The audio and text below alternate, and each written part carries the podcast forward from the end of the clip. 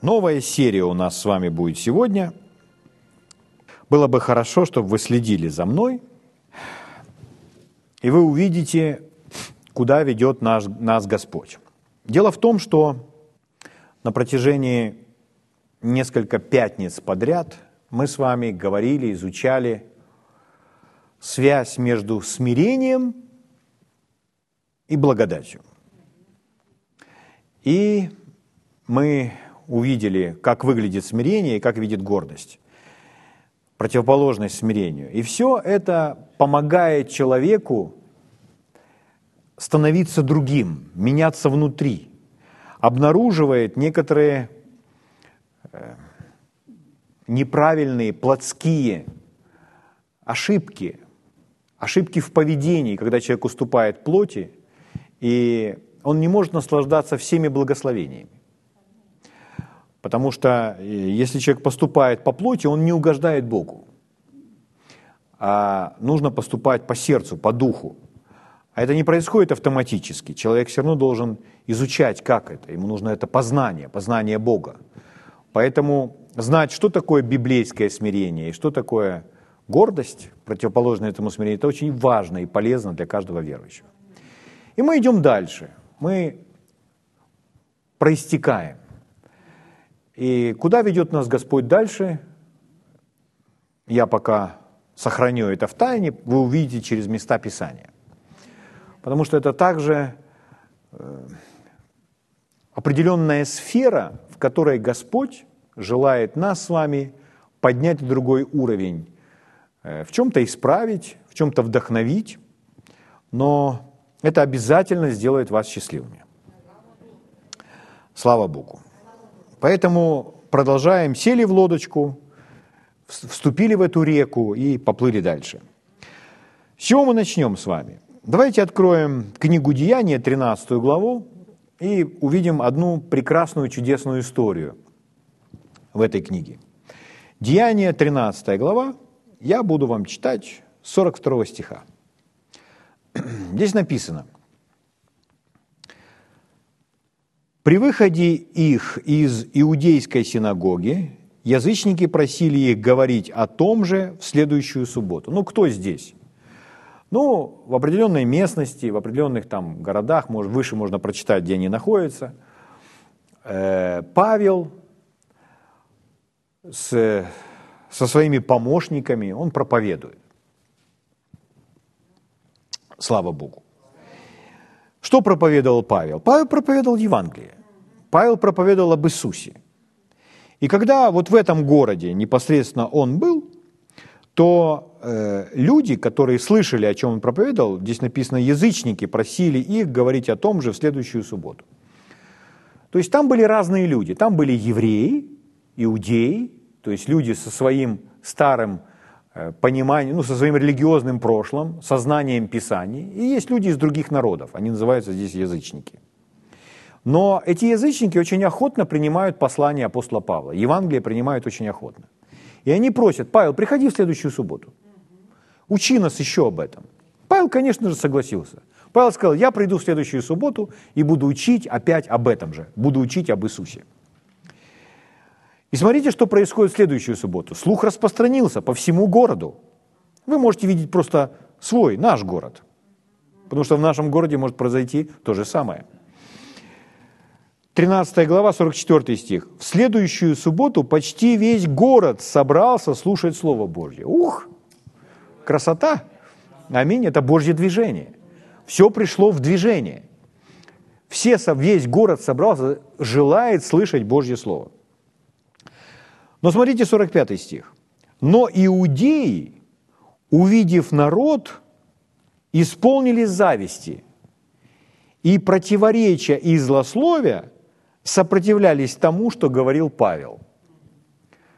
Только подумайте об этом, дорогие друзья, что вот эти религиозные люди, люди, знающие священные писания, они противились Павлу не из-за того, что он проповедовал, не из-за его послания, не из-за его доктрин, То есть они слушают доктрины и говорят, Павел, ты не совсем правильные доктрины проповедуешь. Нет, не из-за этого.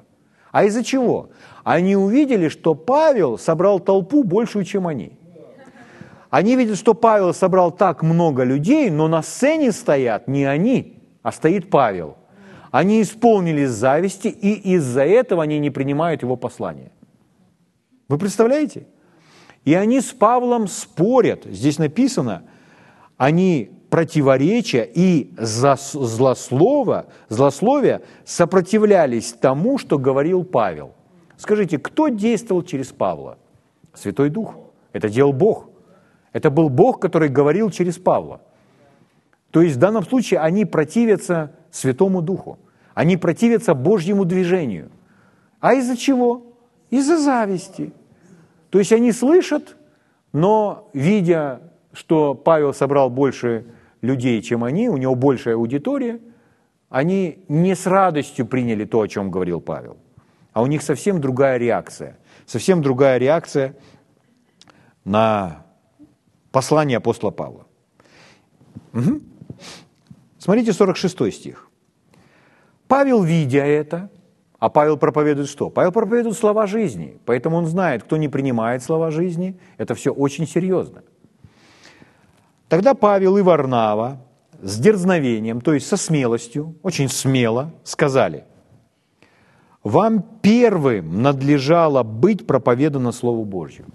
То есть вы, люди с богословским образованием, люди, которые знают священные писания, люди, которые с детства слышат священные писания, мы к вам первым пришли, потому что именно вам первым и нужно было это преподнести. Мы оказали вам эту честь. Павел это со смелостью, с дерзновением говорит. Но как вы отвергаете его и сами себя делаете недостойными вечной жизни, то вот мы обращаемся к язычникам. Так как вы не принимаете этого послания, отвергаете его, и не Бог, но вы сами себя делаете недостойными вечной жизни. Здесь все прекрасно объясняется – Бог желает, чтобы все люди спаслись. Бог никого, никого не отвергает и никого не изгоняет вон. Он открыт и ждет каждого. Но что с этими людьми? Они слишком горды. Поэтому они сами себя делают недостойными. Но что Павел делает? А Павел говорит, и где это он говорит? А он говорит прямо там же. Прямо там, в субботу, в синагоге. Или при выходе из синагоги, там, где собралось много людей, чтобы послужить как можно большему количеству людей. Там же мы прочитали, что весь город собрался. И вот Павел во всеуслышание так говорит. Знаете, иногда люди, они очень стараются э, оставаться нежными, снисходительными, толерантными и соблюдают какую-то, э, ну, какую-то политику, скажем так вот, чтобы никто не обиделся, или ну давай мы, может быть, еще раз им объясним, или давай мы э, будем как-то более сдержаны. Но поймите, это вопрос жизни и смерти в относительно вечности. Поэтому Павел смело, Павел с дерзновением говорит то, что он говорит. Он говорит, мы к вам первым пришли, но вы отвергаете. Вы себя делаете недостойным. Поэтому мы, мы идем к язычникам. Мы пойдем сейчас к язычникам. Мы будем проповедовать не иудеям. А здесь же кто пригласил Павла прошлую субботу, чтобы он сюда пришел? Язычники. Язычники, которые здесь уже присутствуют. То есть люди из других народов, как мы с вами, из разных народов, других.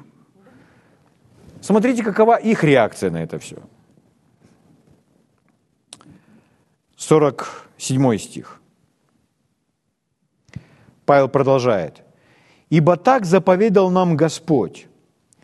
Я положил тебя во свет язычникам, чтобы ты был во спасение до края земли. Павел цитирует священный Бога цитирует. А дальше он говорит, ну, Павел остановился, и смотрите, язычники, слыша это, радовались и прославляли Слово Господне. Две разные реакции – две разные реакции на Слово Божье, на сказанное Павлом. Одни не хотят слышать, одни отвергают, и не, их сердце далеко не в том состоянии, в котором нужно, Но другие люди слушают, что говорит Павел, и начинают радоваться. То есть Павел говорит, ах, вы не принимаете Евангелие. Мы к вам первым пришли, чтобы вы приняли это Евангелие, а вы его отвергаете. Все, мы тогда идем к язычникам, потому что спасение должно проповедоваться до края земли. И что язычники? Они прямо здесь стоят. Павел, да! То есть они прямо здесь начинают радоваться. Они прямо здесь начинают веселиться. Совершенно иная реакция. Друзья мои, реакция на Слово Божье. Почему такая реакция? Такая реакция из-за веры в Божье Слово. Когда человек действительно верит в то, что он слышит, он будет радоваться. Аминь? Слава Богу. Э, вообще, если так разобраться, то вся наша жизнь, включая вечность, это результат нашего принятия Слова Божьего.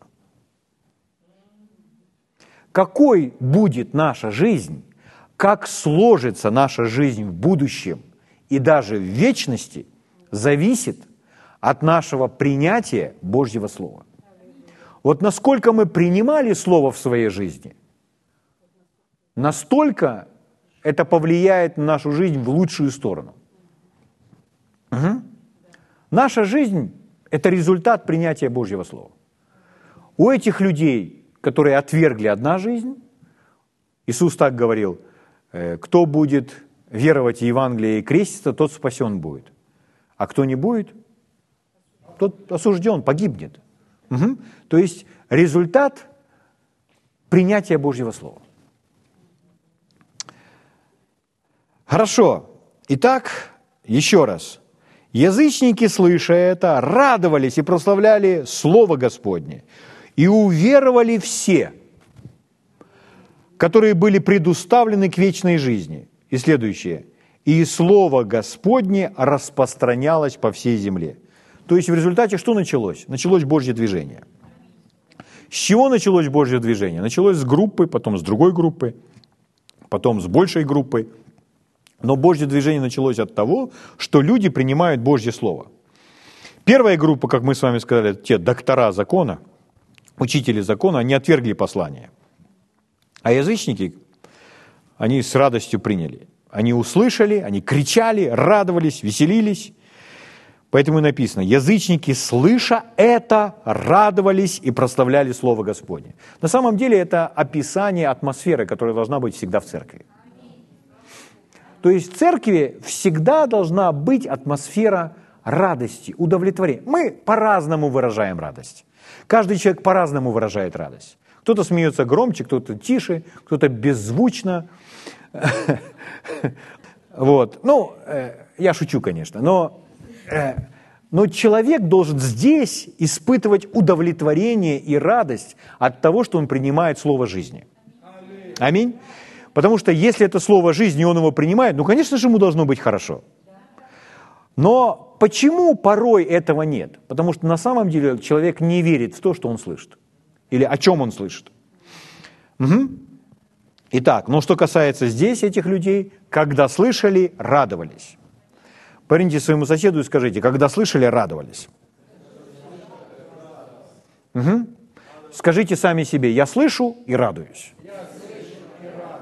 То есть, если я, например, хочу э, наполниться радостью, что мне нужно? Мне нужно слышать. Мне нужно слышать слово жизни. Аминь. Слово веры. Мне нужно слышать Евангелие. Мне нужно слышать от Бога. И что я буду? Я буду радоваться. Аминь. Римлянам 15 глава. Идем дальше. Римлянам 15 глава, 13 стих.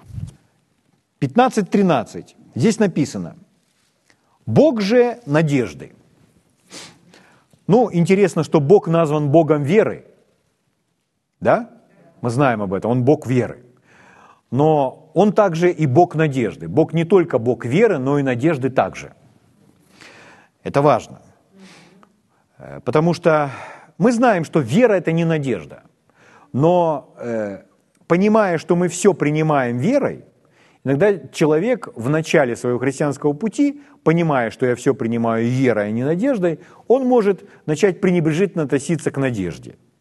Но надежда, библейская надежда, не та надежда, о которой порой люди думают, и то, что они называют надеждой, но та надежда, о которой говорит Библия. Надежды, Бог, который является надеждой, то она очень важна, она занимает свое место. Поэтому человек, который верит, он не может быть без надежды. Потому что основание для надежды – это также его вера. Надежда основывается на веровании. Вера и надежда – это не одно и то же. Но и вера, и надежда должны быть в нашей жизни.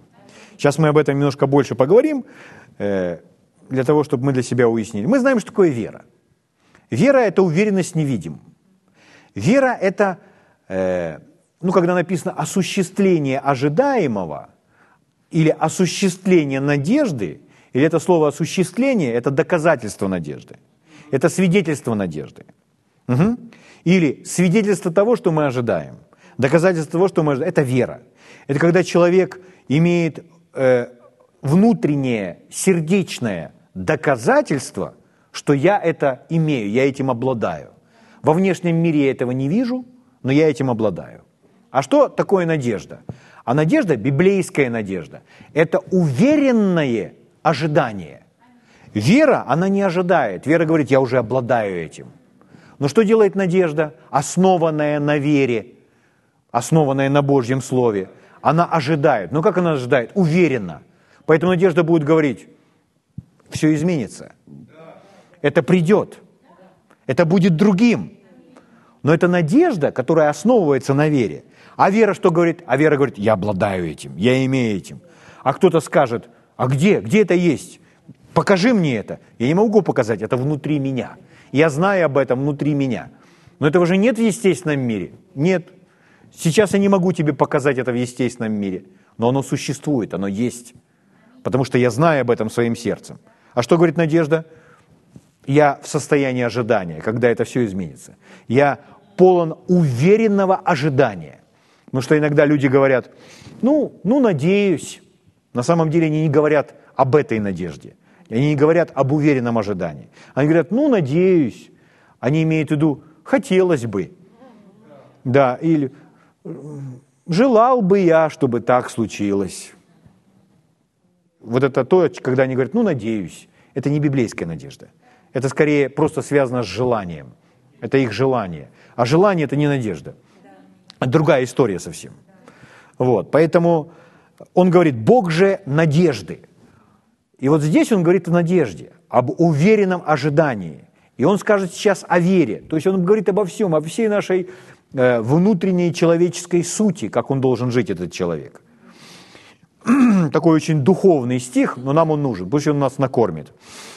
Бог же надежды, Бог же уверенного ожидания, да исполнит, можно другое слово использовать, да исполнит, это наполнит до переливания через край. То есть переполнит. Наполнит до переполнения. Чего? Что там написано? Тут написано «всякой радости». Что с нами делает Бог? Что с нами хочет сделать Бог? Здесь написано «Бог надежды, да переполнит вас всякой радости».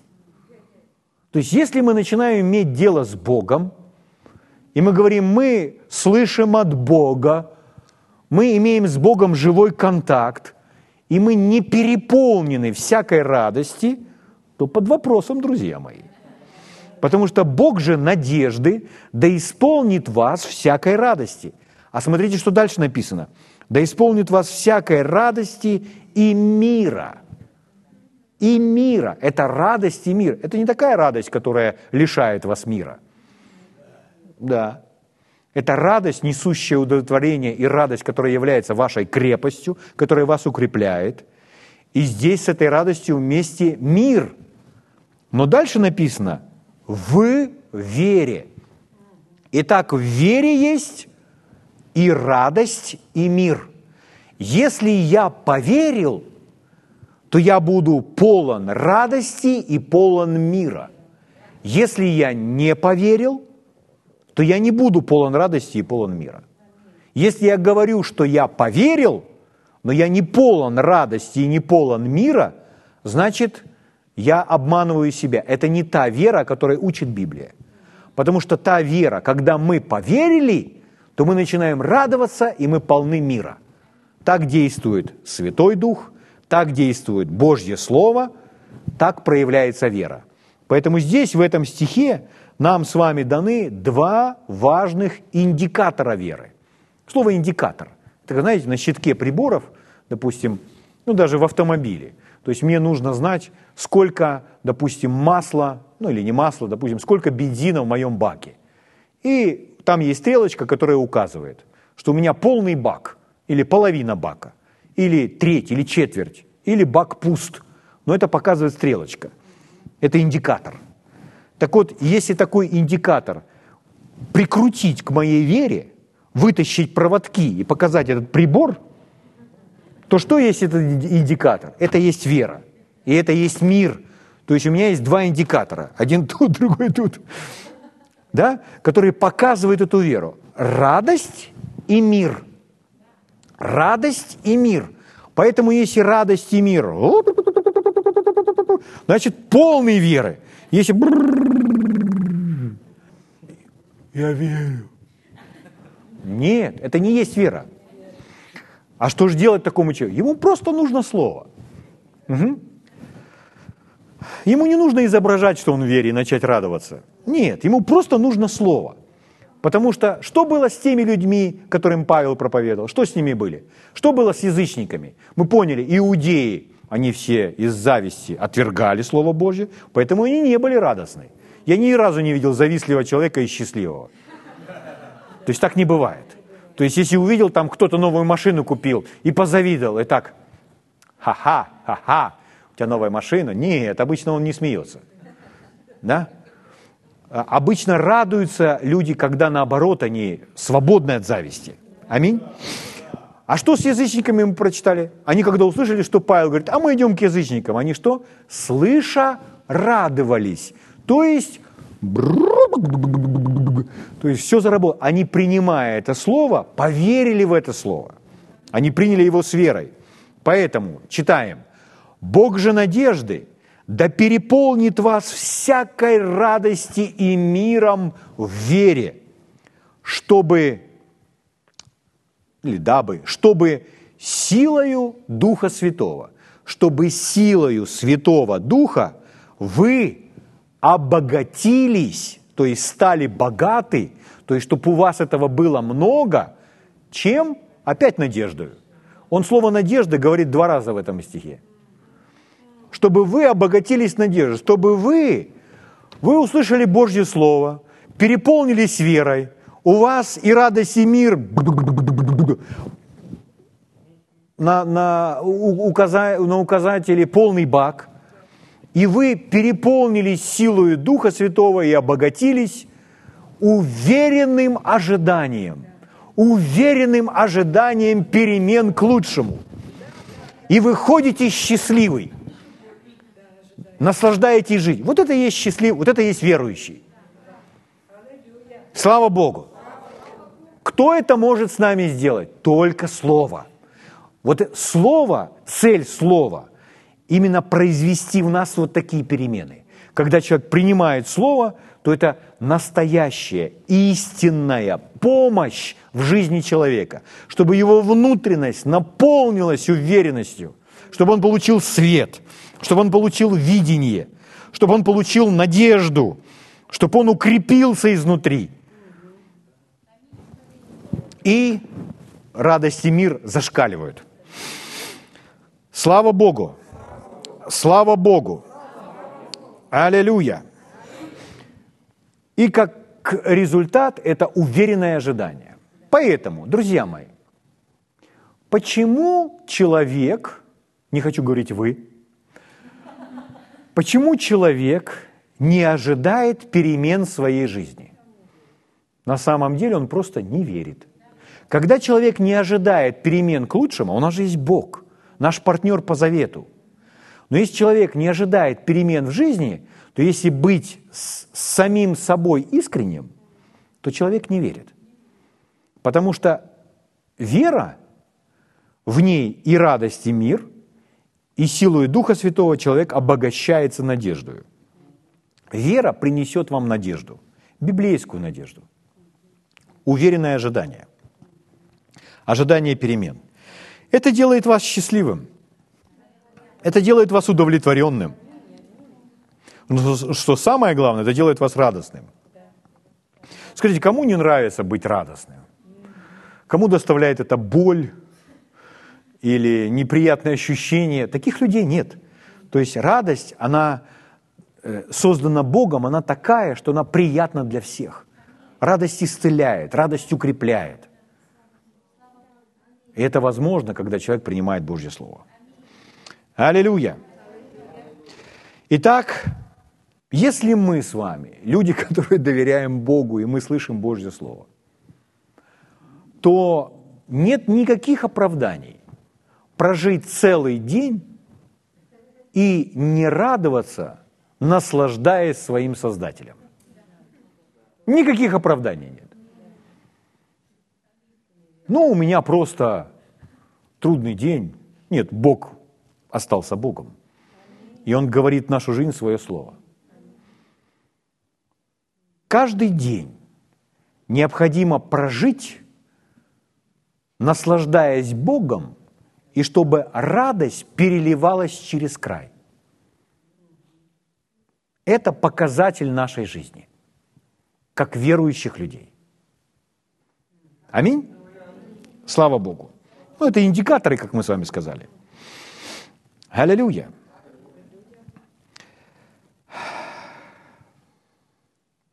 Следующее место Писания давайте откроем.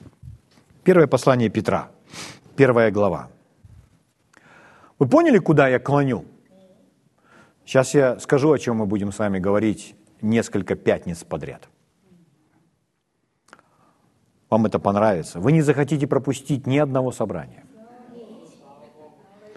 Потому что Святой Дух откроет для нас то, что было закрыто – и то, что сделает нас сильнее, крепче другими людьми в вере. 1 Петра, 1 глава, 7 стих. Отсюда начнем. «Дабы испытанная вера ваша оказалась драгоценнее гибнущего, хотя и огнем испытываемого золота». Он говорит о вере, которая проходит свое испытание. Мы знаем, что вера обязательно будет проходить испытание. И для веры это не угроза. Вера может пройти испытание и стать еще сильнее, еще ярче сиять, ярче золота сиять. Аминь. К похвале и чести и славы и славе в явлении Иисуса Христа.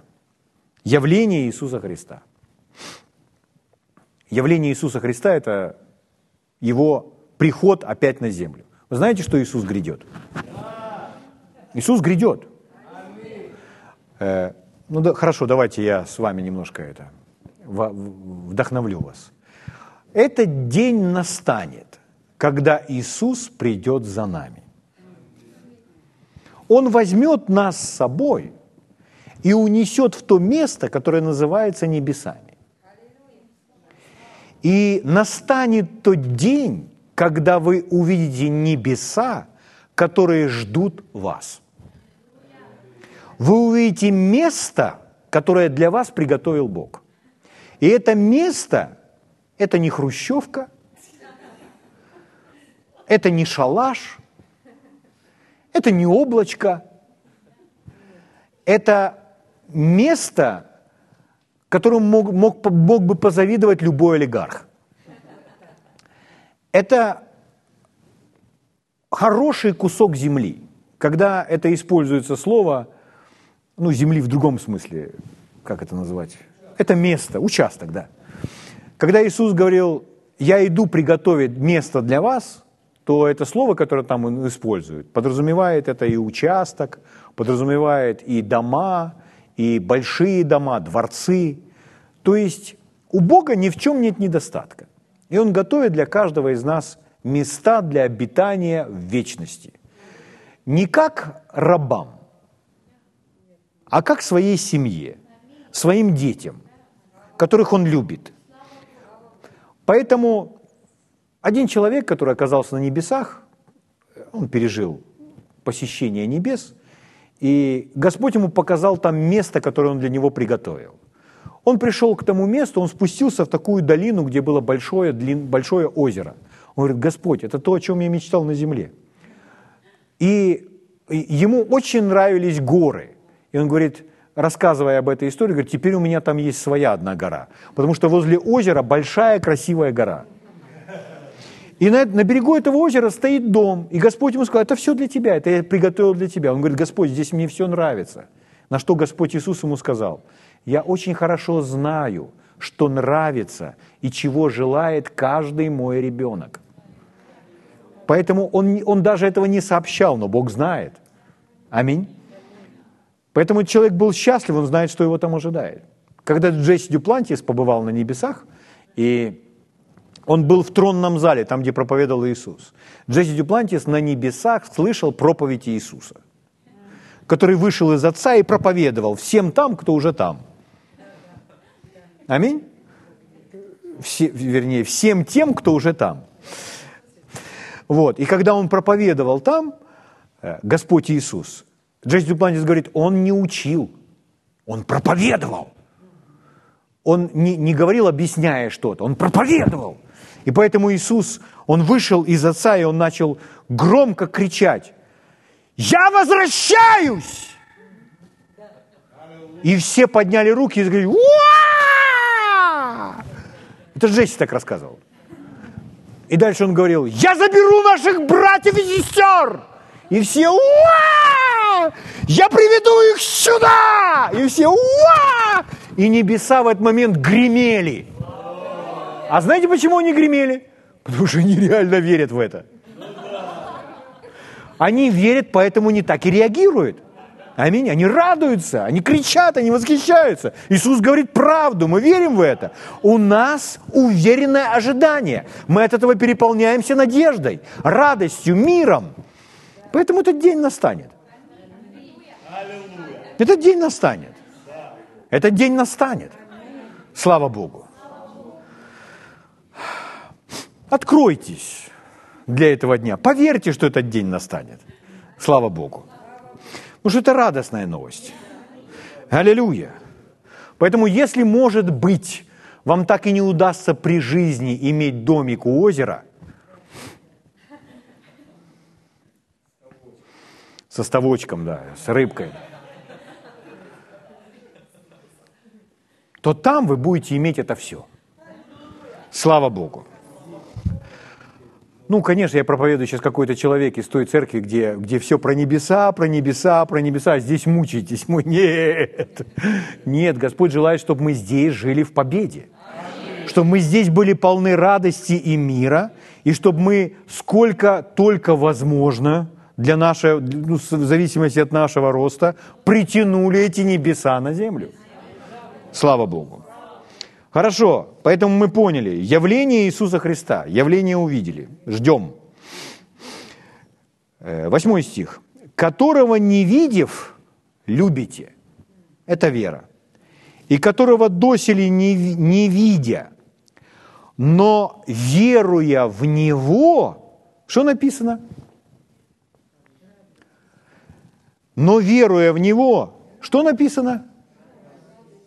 Еще раз – Веруя, что делаете? Веруя, что делаете? Веруя, радуетесь. Если вы верите, то вы радуетесь. Вы счастливы, вы удовлетворены, вы полны уверенного ожидания. Вам хорошо, вы возбуждены, воодушевлены, вдохновлены. Вы счастливы. Почему? Потому что вы в вере. Аминь. Поэтому, веруя в Него, радуетесь. Радостью, у нас написано неизреченной. Что это за неизреченная радость? Радость, которую не передать словами. То есть она такая, она такой силы, она такого могущества, она такая удивительная и уникальная, что словами пересказать невозможно. Угу. Как Павел пишет, я был там на небесах и слышал слова, которые невозможно пересказать человеку на земле. Настолько э, великое было то видение. То же самое здесь написано о радости. То есть не пересказать словами. Преславную в другом переводе звучит как полная славы. То есть в этой радости слава Божья. Друзья мои, это не просто физический смех. Это имеет основание. Откуда это? Это радость в вере. Поверил, начал радоваться. То есть Слово Божье производит именно это. Если я хочу довести себя до кондиции, той, которой Бог, которой Бог желает достигнуть во мне, то я слушаю Божье Слово, и я понимаю, Слово Божье должно воспроизвести во мне радость. Оно производит веру, а в вере всегда есть радость. Если я поверил – то я радуюсь. Если я поверил, то я полон мира. Я удовлетворен внутри. Почему? Потому что я знаю, я верю. Иисус грядет. Поэтому Иисус говорит, я гряду скоро. Или Он говорит, я благословил тебя. Что я делаю? Я радуюсь, если я действительно верю, что Он меня благословил. Он говорит, я не оставлю тебя. И что я делаю? Я танцую. Почему? Если я действительно верю. Если я действительно верю, что Он не оставит меня. Почему Давид скакал?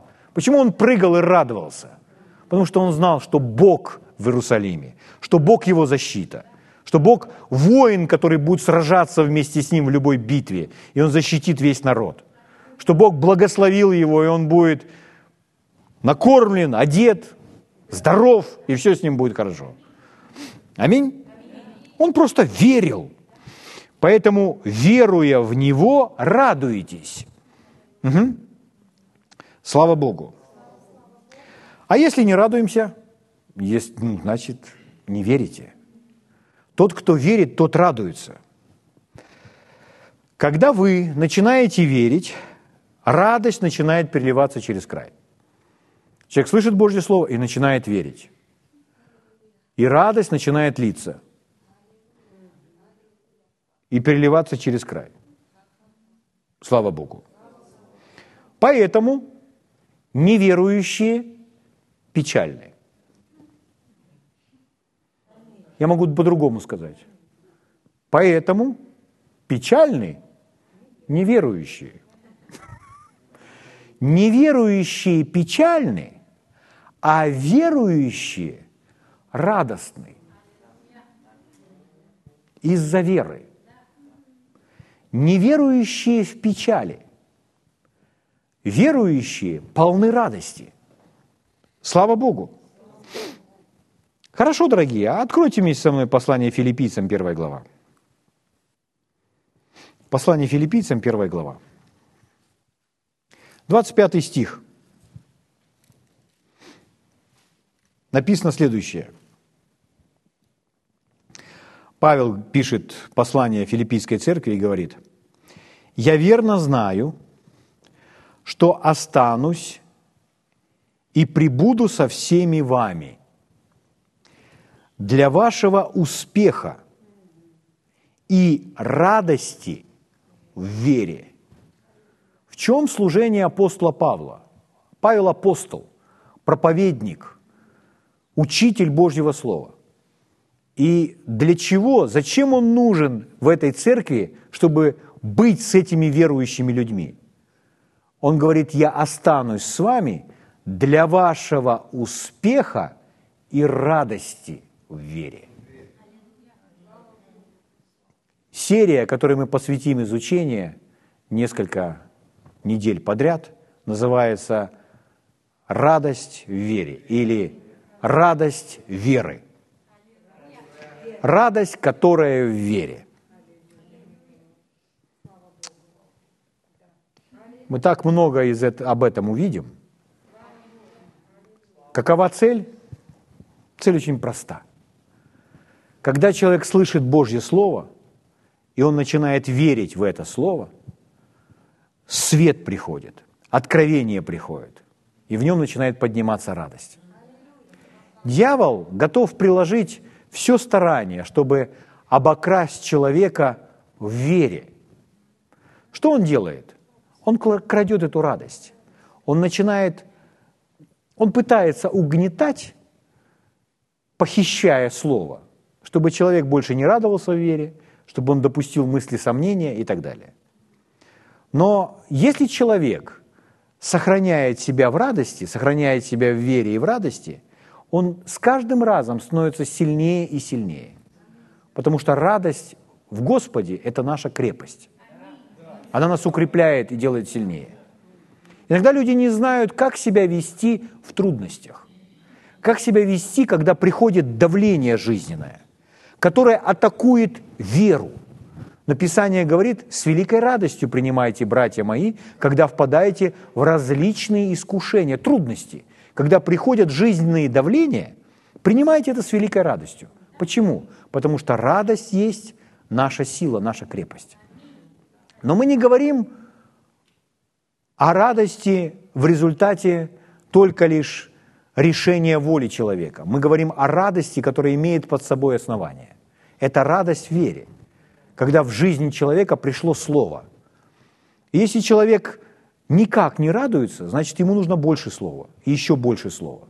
Если он при этом не радуется, значит, он просто не верит в это слово. Потому что верование – это все равно наше решение. Но если человек примет решение верить в это слово, он обязательно будет радоваться. Слава Богу. Поэтому Павел говорит следующее.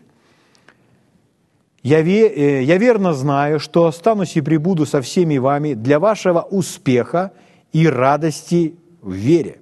Слава Богу. Поэтому, если вы в унынии, если вы в депрессии, вы не в вере. Если вы в радости, то значит вы в вере. Слава Богу. Слава Богу. Аллилуйя. Благ Господь. Я думаю, на сегодня мы на этом остановимся. И мы уделим этому достаточно времени, чтобы разобраться, как сохранить эту радость и какие результаты она приносит для жизни верующего человека. Насколько она делает сильным человека. Слава Богу. Давайте мы поднимемся на ноги.